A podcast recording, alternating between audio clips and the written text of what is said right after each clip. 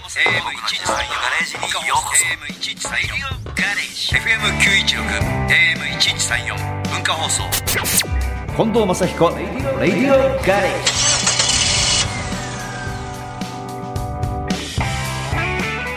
近藤正彦です僕の自慢のガレージにようこそこんにちは日曜日のガレージクルー文化放送アナウンサー砂山慶太郎ですはいというわけで、えーちょっと砂山さんに聞きたいことあるんだけど何でしょう悩んでたの僕すごく悩んでるんじゃないんだけど家の家の自分の自分のお茶碗とはいお味噌汁のお椀うんを取り替えるタイミングこれどうまあむず確かに難しいですねもうね見慣れちゃってるでしょ、うんデザインもはいどこまあで、なんか割れない限り、じゃそうあですね取り替えないのって話、どっち確かに私あの10年今同じやつを使ってる10年使ってますけどあのまあお茶碗は大丈夫ですごはい飯のね、はいこれは別に何の変わりもなくうん使ってますけど、あの木のお椀の方はうんもうちょっとボロボロになってきてますだから、そここでしょここまで来たらもう変えられるなと思いますけど、うん逆お茶碗はあ劣化はしてないんで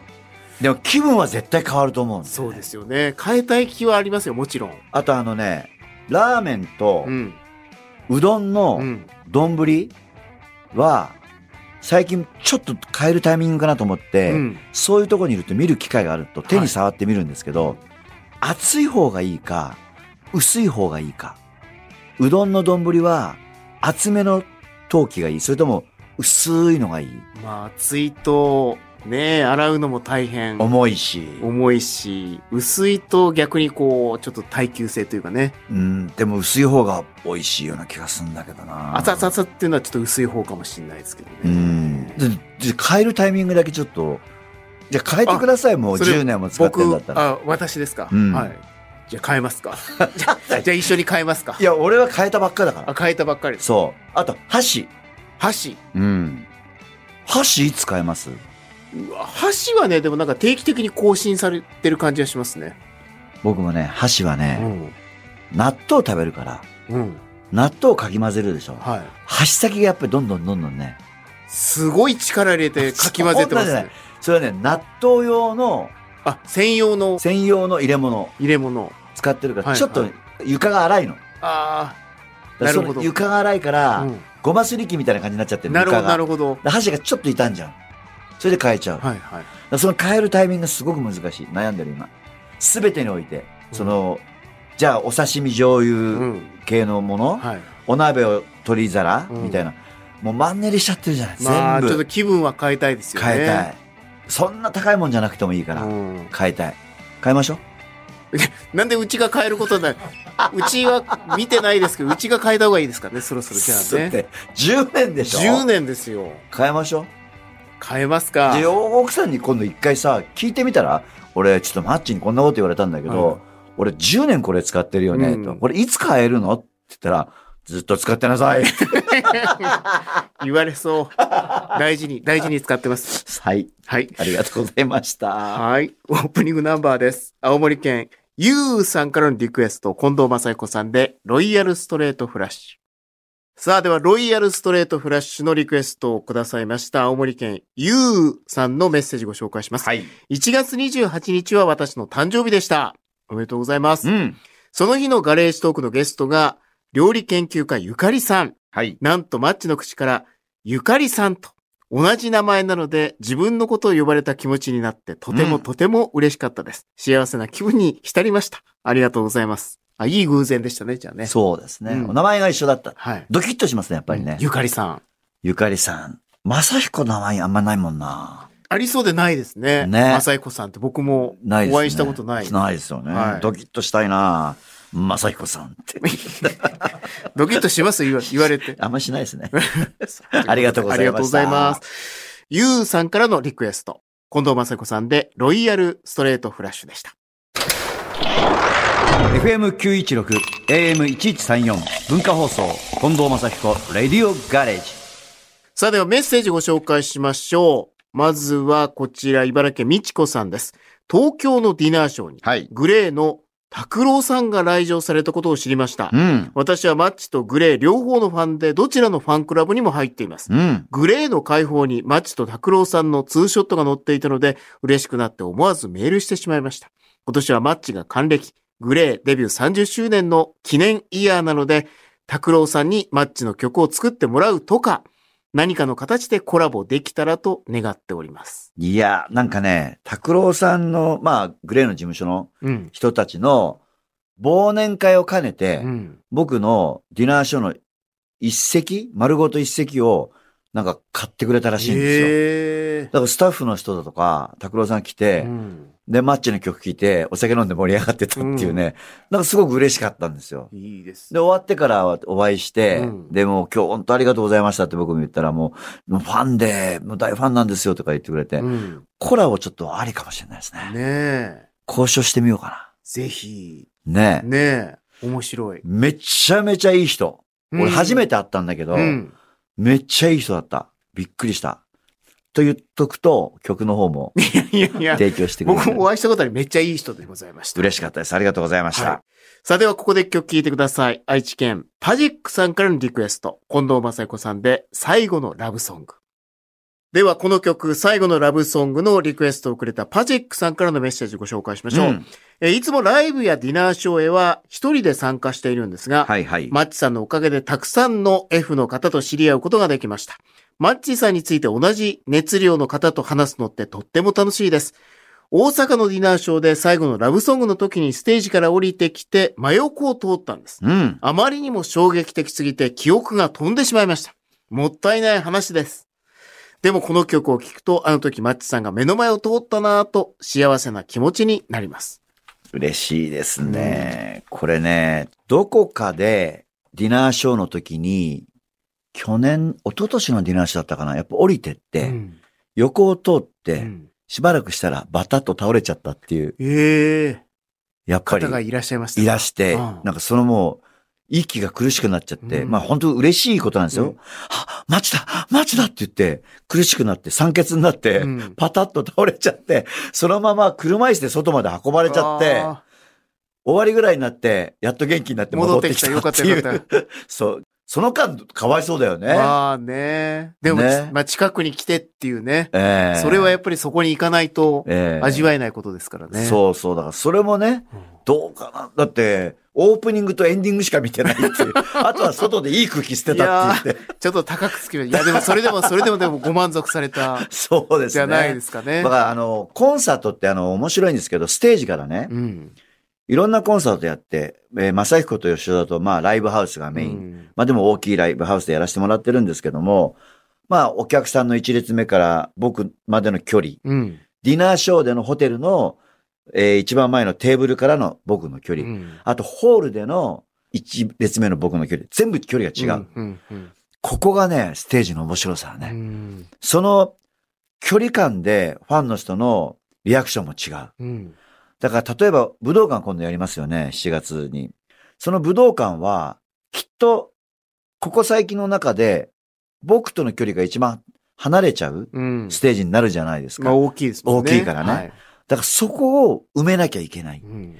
そこがね、なんかこう、僕たちがいろいろ勉強しなきゃいけないところ。うん。うんだから、ディナーショーは今言ったように、下まで降りて歩いていけちゃうから。らこれがまあディナーショーのお客さんの醍醐味でもあるし、僕らの醍醐味でもあるんだけど、だからそのお客さんと僕、アーティストの距離っていうのは、そうね、ここ2年ぐらい、すごくライブ活動ずっと全国回ってきて、勉強になったっていうか、うん今更ですけどね。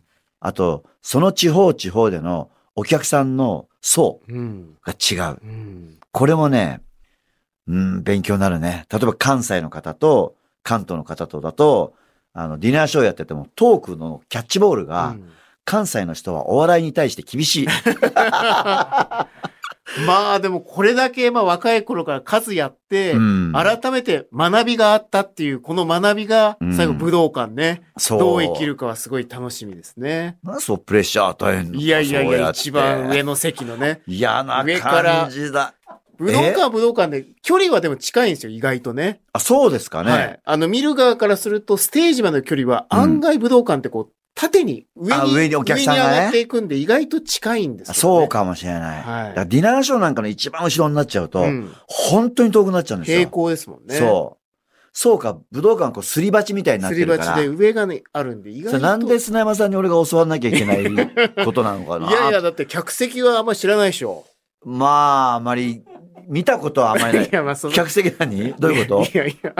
我々ステージからの、あの、目線は一切わかんないですけど。見ることは言ってますもん。見いろるこんとはなそうですね歌手の人のね。はそうか、うんそういう意味じゃもしかしたらね。まあ僕何回も武道館実はやってるい。んまあ、ですけそうどですね。よね。ええ菅原さんに、あなたに言われたくないんだけど。 いやいやいや、ねそれすみません。武道館は客席わかとっ、うん、舞台が近いてかるらね、わみかたいっなちゃい、ことわでかっちゃいますけど。勉強になりました。ね、ちょっとでも楽しみに。いや、もう頑張ります。はい。はいありがとうございました。パジェックさんのリクエスト、近藤正子さんで最後のラブソングでした。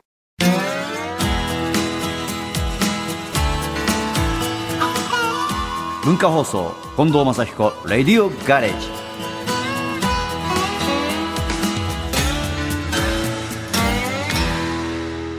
さあ、では後半戦も今日はメッセージをご紹介します。はい京都府のナッチさんです。我が家はワンチャンファーストです。うん特に主人がメロメロです。どこにでも連れて行きたいのですが、乗り物酔いをする時があるのと、うちの裏庭でしか排泄をしてくれないこともあって、あまり遠出はできません。うん。ワンちゃん置いての旅行などもってのほかです。飼い始めて4年ですが、夜のご飯を息子に頼んで夫婦で出かけたのが2回。うん。マッチのコンサートの時だけです。えなので日本武道館に行くのは無理かな。いつもわがままに付き合ってくれる主人に一人でも行きたいという勇気もなく諦めかけていました。うん。すると、主人が、車で行けるんちゃう運転頑張るわ、と。いやおー、ほんまに素敵な旦那さんです。というか、いつの間にか主人もマッチのファンになっ てないと、ここまでテンション上がりながらチケット、落選したらどうしましょうマッチ責任取ってね。と書いてある大丈夫です。武大丈道夫です館ですから。大丈夫ですかねまだまだ大丈夫で大す丈夫かでら。すかね。えー、でも嬉しいですね。あうのん、どのコンサート行っても最近本当にね、旦那さん連れてきてくれて、うんうんで、旦那さんが割と、お、面白かったねとか、よかったねって帰って、うんで、また行きたいねって言ってくれるから、うんちょっと嬉しい響きですね。もう歌はもうご主人もね、えもうすごい自然と知ってた部分ーと、まあご結ね、婚されてより詳しくなった部分とね、両方あるでしょうからね。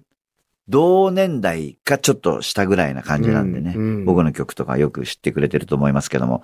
まあでもワンチャンファーストどう思いますまあうちもそうかな。でもね、ちょっとデリケートというか、うん裏庭でしか排泄をしてくれないっていう、まあいい子ではありますけどね。外でしかね、排泄しない子ってやっぱいるんだよね。うだん。からそうすると雪とか雨とかの時はちょっと困っちゃう。ですね。そうはいでもまあこねの時はご主人が運運転転ししててくくれる。れてっていう、京都からですからね。そうね。そうですよ。そううか。ん。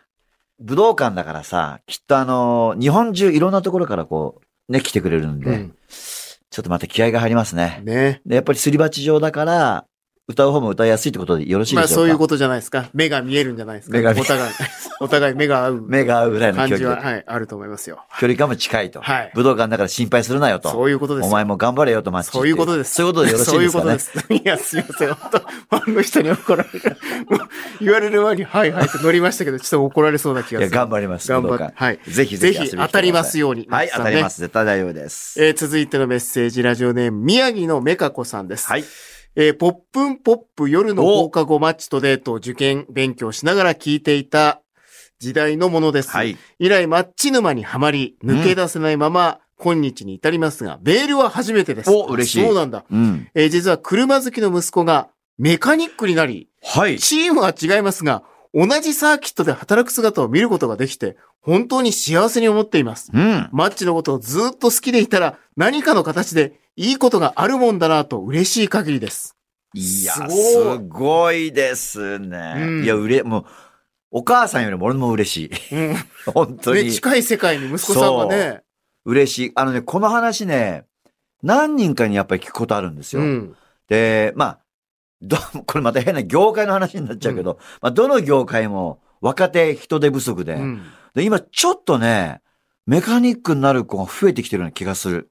おーうん。だレースもね、ちょっと盛り上がってきてるんで、うんうんうんだからレース上で働きたいとか、確かに今ね、こんな時代なんで、あの、昔みたいに、例えばスパナでうん。頭を叩くとか、てめえこの野郎何か教えたらわかるんだいっつってバチンってやっちゃう時代があったじゃない。厳しい職人のね、厳しい職人の時代上下関係がね。昔、やっぱりメカニックもそういう時代があったんですよ。うんでも今さすがにそういう時代じゃないんで、きっちり先輩たちが後輩たちに正しく丁寧に教える時代になったんですよ。うんだからね、だんだん若い子やっぱ増えてきまただ。そうなんですね一時期やっぱ先輩怖い時あったんだ。ああ、そうなんですね。うでん。まあ、しかも、このでも、メカ子さんにとってはね、あ嬉しの、い。マッチを追いかけてたらし、知らぬ間に息子も違う形で同いじや世界に入嬉って、しいですよ。ねねえ。えはいぜひまた、はい。一一緒緒にに。キットで。うん、でも、ライバルかもしれない。ライバルでしょうねね違うチームですからね。ライバルかもしれないな、うよし。サーキットだったら、息子さんにぜひコンドレーシングに就職する ように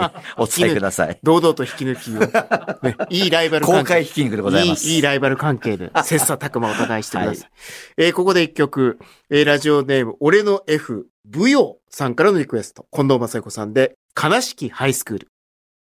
では、悲しきハイスクールのリクエストをくれた、俺の F、舞踊さんのメッセージご紹介します。はい。マレーシアからの配信、ありがとうございまいえしいた。え。ずっと気になっていることがあります。マッチが冷蔵庫に入っているビールを飲もうとしたところ、冷蔵庫が開きませんでしたう。ん。あの後、冷蔵庫は開いたんでしょうか酔っ払いマッチ大好きです。どういうことでしょうか多分ね、時間が来ると鍵閉まっちゃうのは自動にうん。ロックがそういかうのかあっちりゃまっしたね。て。昔ありましたね。そうで、よし、野村義雄さんが、ああいうマレーシアとか行った時に、配信してあげるとファンの人すごく喜ぶよって言って、うん。うん。それで、ホテルでスイッチつけたんですよ。うんまあ僕、ほろ酔いで帰ってきたんで、もう、うんホテルでスイッチつけて、それで、え今帰ってきましたとかって言って、で、もう一杯飲もうって言って、その冷蔵庫を移して、うん開けて、何飲もうかなと思ったら、カチャッ、カチャッ、カチャッ。 あれ壊れてんのかなと思って、カチャッ。あ、鍵があるのかなと思っても、カードキーなんうで、ん何もできないまま、最後の最後まで、喉乾いたまま寝ま した。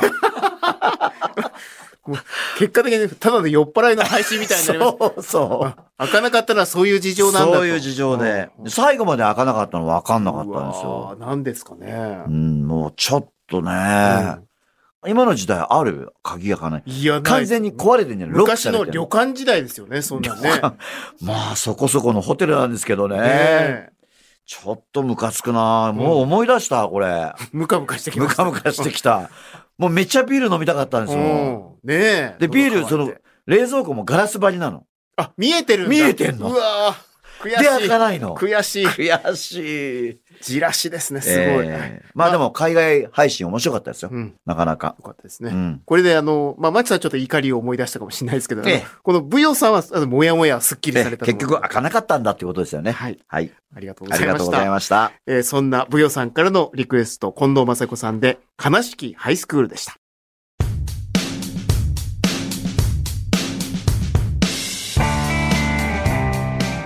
さあ、正彦近藤還暦ダッシュ59ライブツアー2023-2024第3弾ですね。はい4月20日滋賀県の大津市民会館からスタートいたします。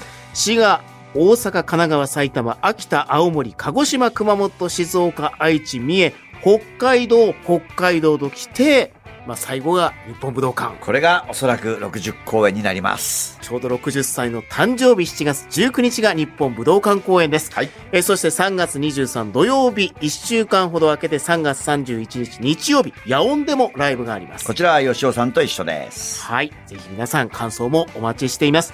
近藤正子レディオガレージでは皆さんからのメッセージをお待ちしています。メールアドレスは近藤アットマーク JOQR.net、KONDO アットマーク JOQR.net、X はハッシュタグ、近藤正彦レディオガレージをつけて参加してください。聞き逃してしまった方や、もう一度聞きたい方は、ラジコやポッドキャスト QR でもお聞きになります。メールお待ちしています。レディオガレージ、ここまでのお相手は近藤正彦と、日曜日のガレージクルー、文化放送アナウンサー、砂山慶太郎でお送りしました。また来週このガレージでお会いしましょう。